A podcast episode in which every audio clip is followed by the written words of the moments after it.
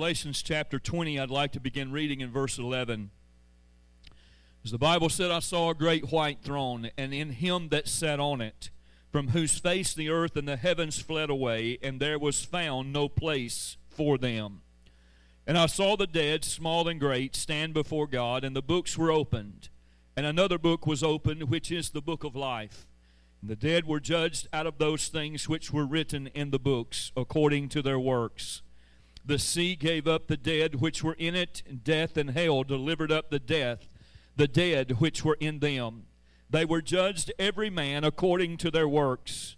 And death and hell were cast into the lake of fire.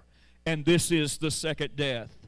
And whosoever was not found written in the book of life was cast into the lake of fire.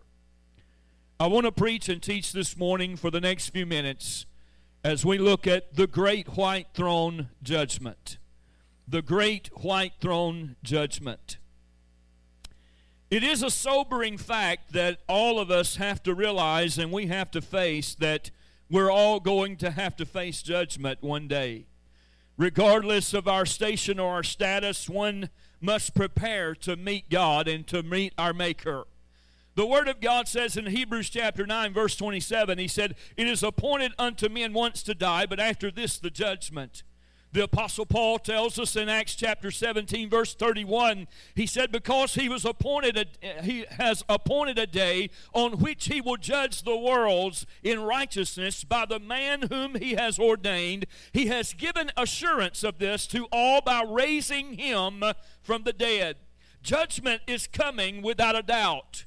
How will you be judged? How will you stand before God? There are a number of judgment scenes found in the Word of God, and before we get into the study of the great white throne judgment, we want to look at a few of these as we lead into this, and I want us to take a few minutes this morning to look at these judgments. The first judgment that we want to look at is the judgment of the cross. You see, at the cross of the Lord Jesus Christ, judgment was passed upon sin. When we bow at the cross, our sins are washed away, and we'll never have to face those sins again. I want you to keep that in mind as we study and as we preach this morning about that when we bow before the cross and the blood of Jesus is applied to our heart and our sins are covered, we will never have to face those sins again.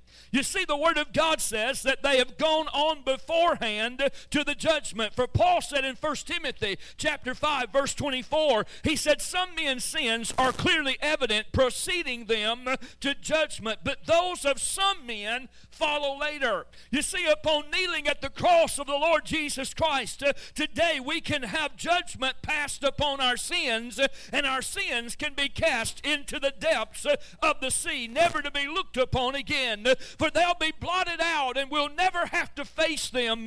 They'll never come up before us ever again in our time. The second judgment we want to look at this morning is the judgment of rewards. At this judgment, the Christians will be judged according to their works. Now, this judgment will be conducted in the great audience chamber of heaven before the judgment seat of Christ. All Christians must face judgment. For Paul said in Romans 14 and 12, he said, "So then every one of us, having given account of himself to God." Every one of us is going to have to stand before God and give an account of our actions and what we've done before the Lord. You see, this judgment will not determine your attendance into heaven. For heaven, it's not earned. To get into heaven, you don't earn your way in, but you go to heaven by the grace of God and through the blood of Jesus Christ. For this judgment doesn't determine whether you're going to get to go to heaven or not, but to enter in through the grace of God. But this judgment will be a judgment of rewards for the labor of God's children. It'll take place when Christ comes to rapture his church out of this world. Revelations 22 and 12, he says, "And behold, I'm coming quickly, and my reward is with me to give to everyone according to his works." Then the saints will be rewarded according to their faithfulness in their service for the kingdom of God and his church. They will be given crowns and rewards for all of their labors. The third judgment that we want to look at briefly this morning is the judgment of nations. You see, this judgment will be held on the earth when the Lord comes in the power and great glory. For this judgment will be conducted before he establishes his millennial kingdom upon the earth.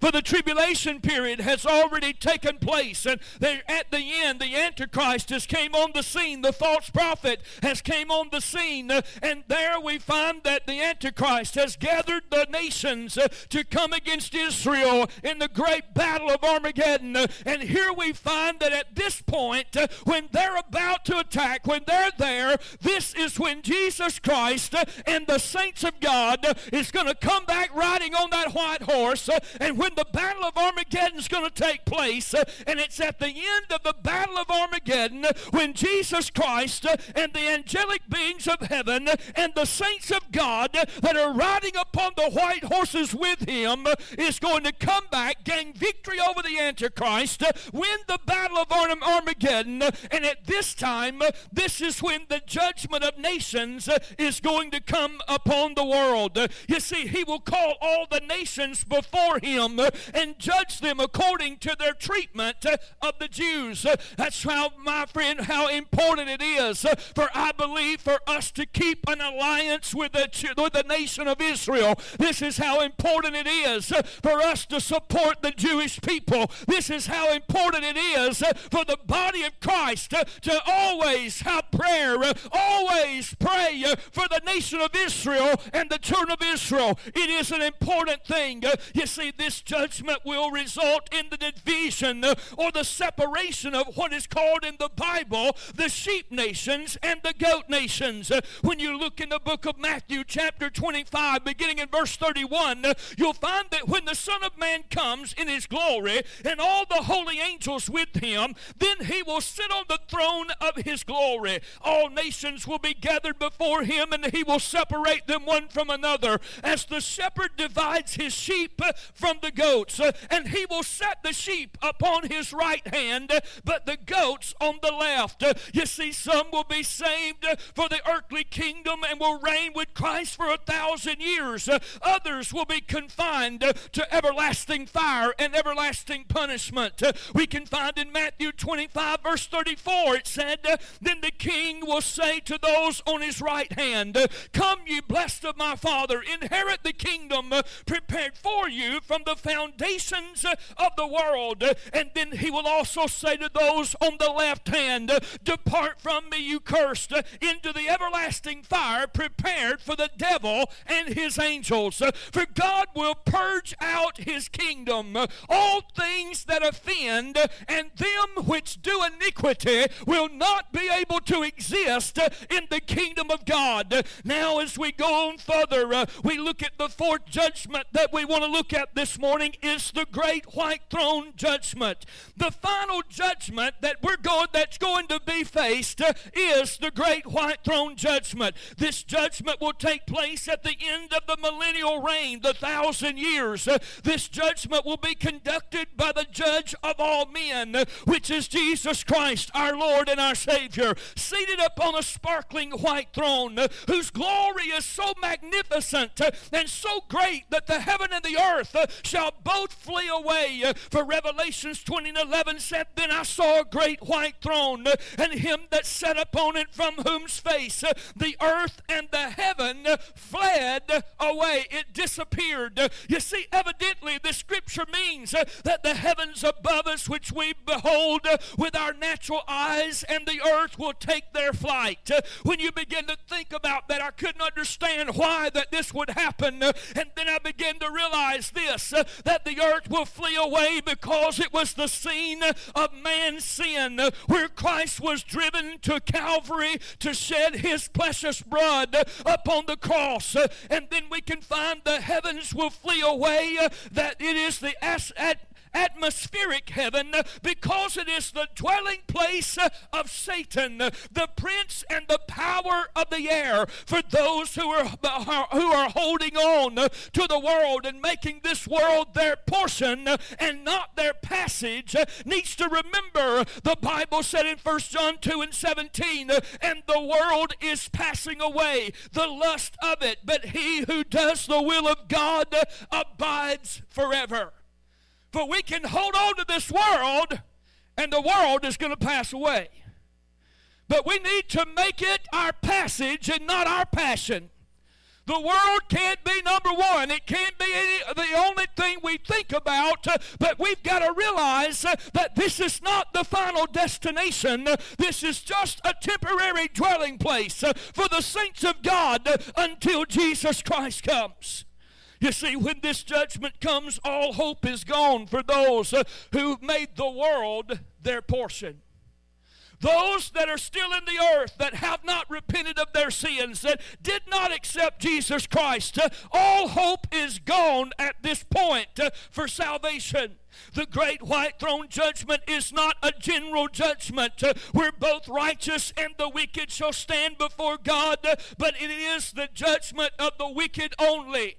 You see, it's not the throne of a king anymore, but it's the throne of a judge. It's not a governing throne, but a throne of sentence.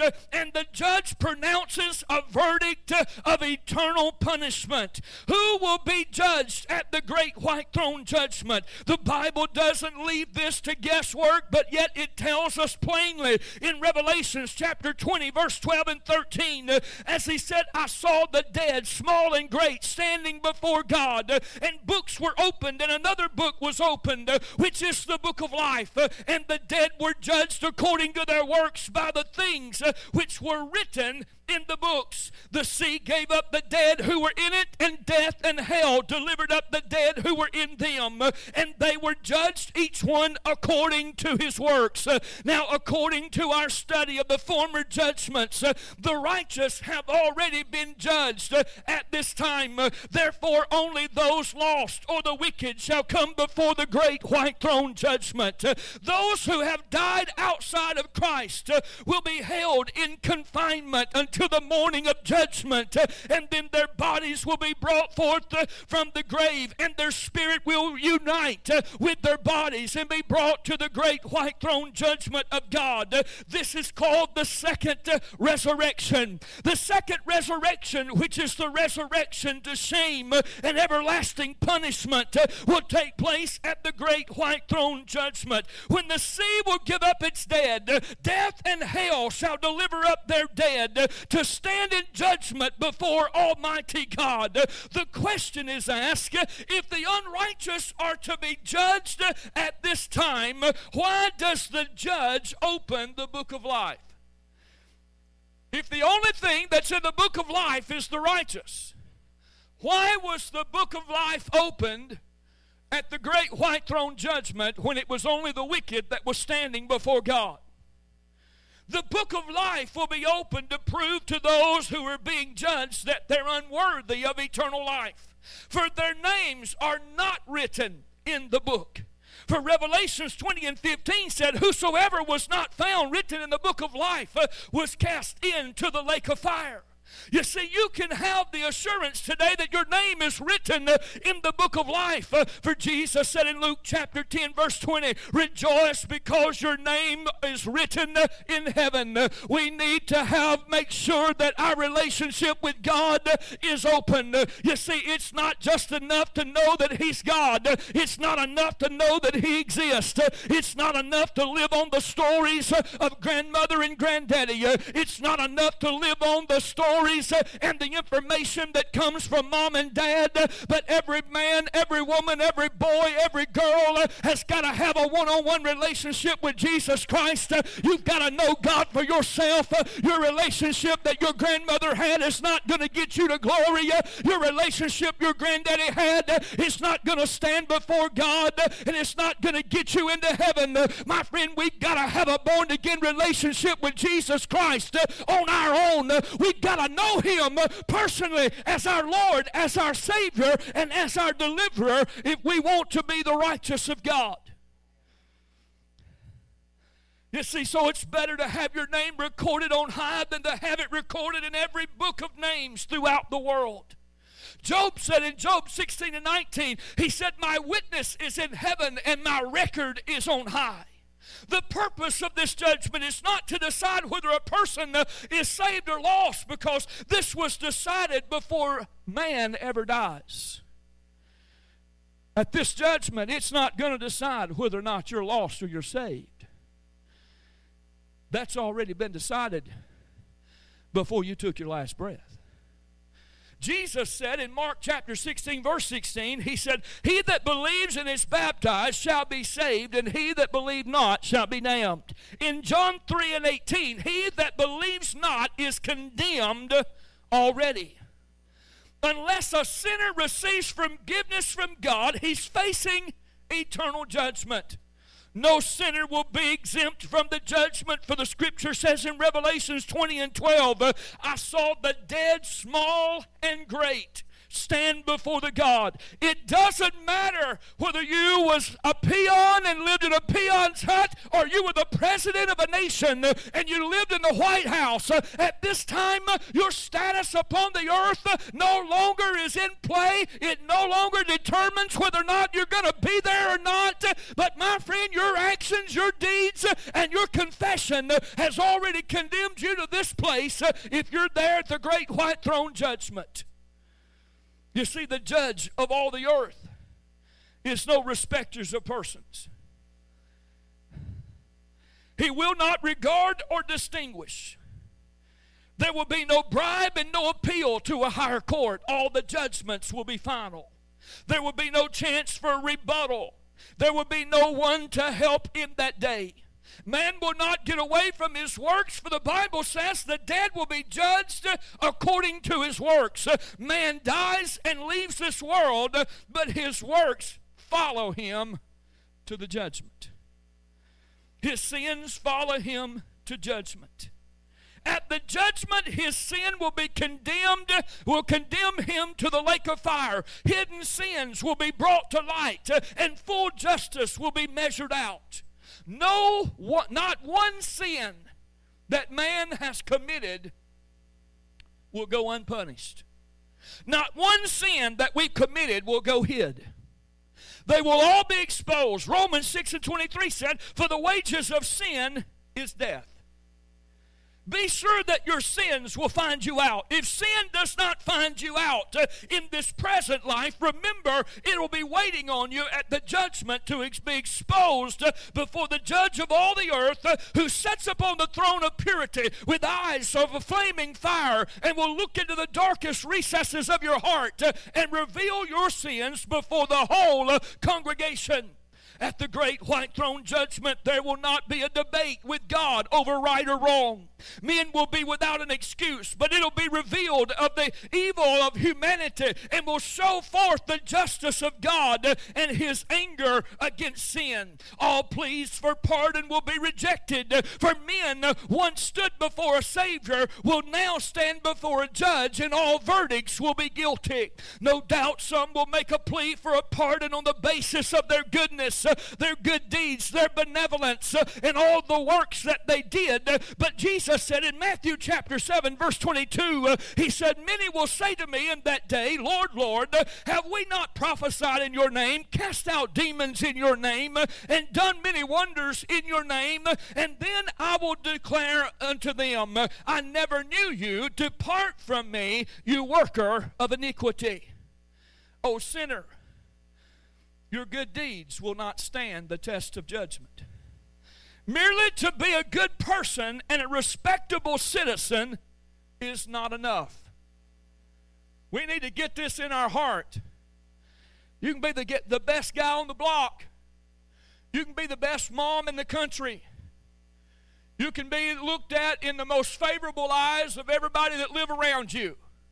You can sit on every board in society. You can be a part of the city council. You can be a part of the government cycle. You can be a part of everything that determines that you're an extinguished or you're a distinguishing individual, that you're beyond character, that you're a great person. But friend, being a great person is not going to get you into heaven.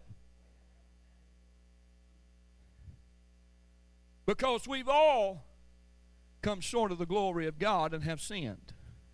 The only way to overcome that sin is to repent of those sins at the cross of Calvary, have the blood of Jesus Christ blot them out, cast them into the sea of forgetfulness, so that our sins will go before me and not follow after me. We want our sins to go before us, not coming after us. Being a good person is not good enough. To belong to the church and the civic societies is not enough. I want you to get this in your mind. Being a church member is not a guarantee you're going to heaven. You can sit on the pastor's council, be the clerk of the church. You can be the superintendent. You can be the pastor of the church. But it don't mean you're going to heaven if your relationship with God is not where it's supposed to be. To be charitable and give to the poor is not enough. Paul said in Ephesians 2:8-9, he said, "For by grace you have been saved through faith, that not of yourselves, it is the gift of God, not of works, lest any man should boast." Don't put God off for another day. The Bible says that today is the day of salvation. We want to think in our mind, in our human nature, that life is going to keep ebbing on the way that it is. It's never going to change. We've got 100 more years to live. We've got our lives to live out. We've got our kids to raise. We've got our grandkids coming. We've got all these things that never's going to change. And the world's going to be just the way it is right now for another 100 years. Honey, I got a wake-up call for you. This thing's about over, and it's not going to be this way from now on. And if you want to believe that and you want to put a blinded eye to that, you're living in a fantasy world that's going to lead you down a road to sudden destruction because you're not willing to look at reality. Now is the opportunity to make your heart right with the Lord. Tomorrow may be too late. We're not guaranteed there's going to be a tomorrow. Today he will pass judgment upon your sins and cast them into the depths of the sea. I want to encourage you this morning to open your heart. Let God search your heart this morning. Let him search your spirit. Let him give you the assurance this morning that if today's the day that Jesus comes and the rapture takes place, that we're rapture ready. Now this morning, in having such a spiritual service as we were having, it's very difficult to get up and preach a hard message like this. But I feel with every fiber in my spirit that I'm on target. I don't care how much shouting we did before I got up behind the pulpit. It ain't about the shout. I didn't come looking for a shout this morning. I come looking for the truth. I come looking for the Spirit of God to deal and prick our hearts. I come looking for the Holy Ghost to convict us of sin.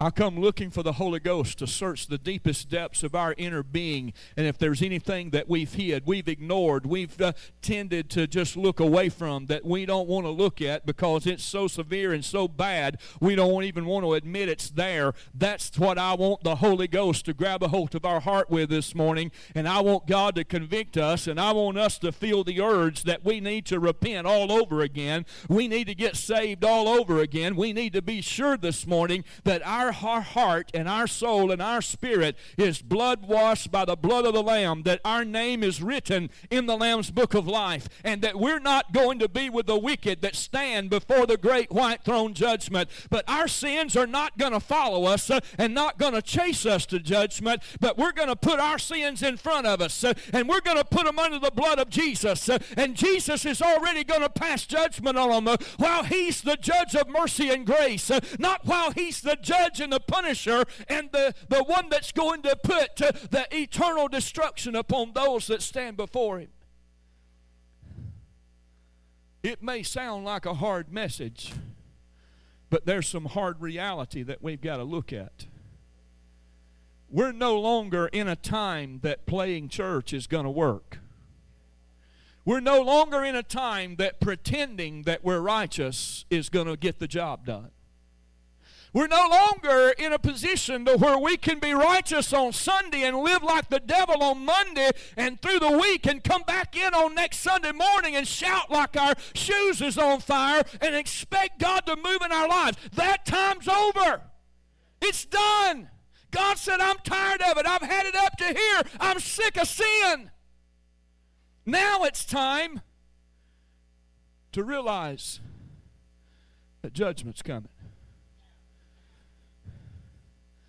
I want to face God as my merciful Savior, not as my judge and jury.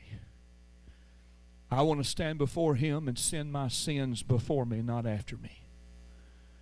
This morning, I ask you to search your heart and think about where you stand with God. Would you stand with me this morning all over the house?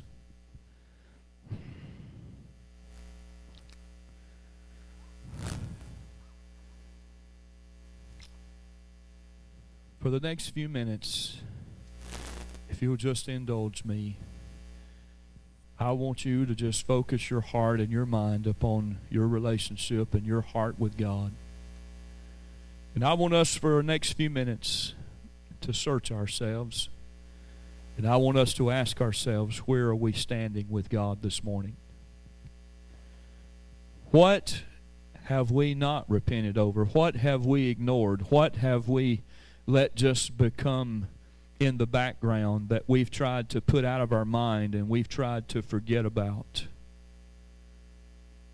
As God began to deal with my heart this week, as I spent time in my study alone and I spent time in prayer, God began to convict my heart. I've not went out and sinned. I've not committed anything. I've not done anything. But through the power and the drawing of His Holy Ghost and His Word, just being under the power and the presence and the anointing of the Word of God made my heart feel convicted. And this morning I pray that that same Holy Ghost power, that same convicting spirit will come upon every person here. Not because I think you're a sinner, not because I think you're not saved, but just because as your pastor, I want to make sure you're ready to go to heaven.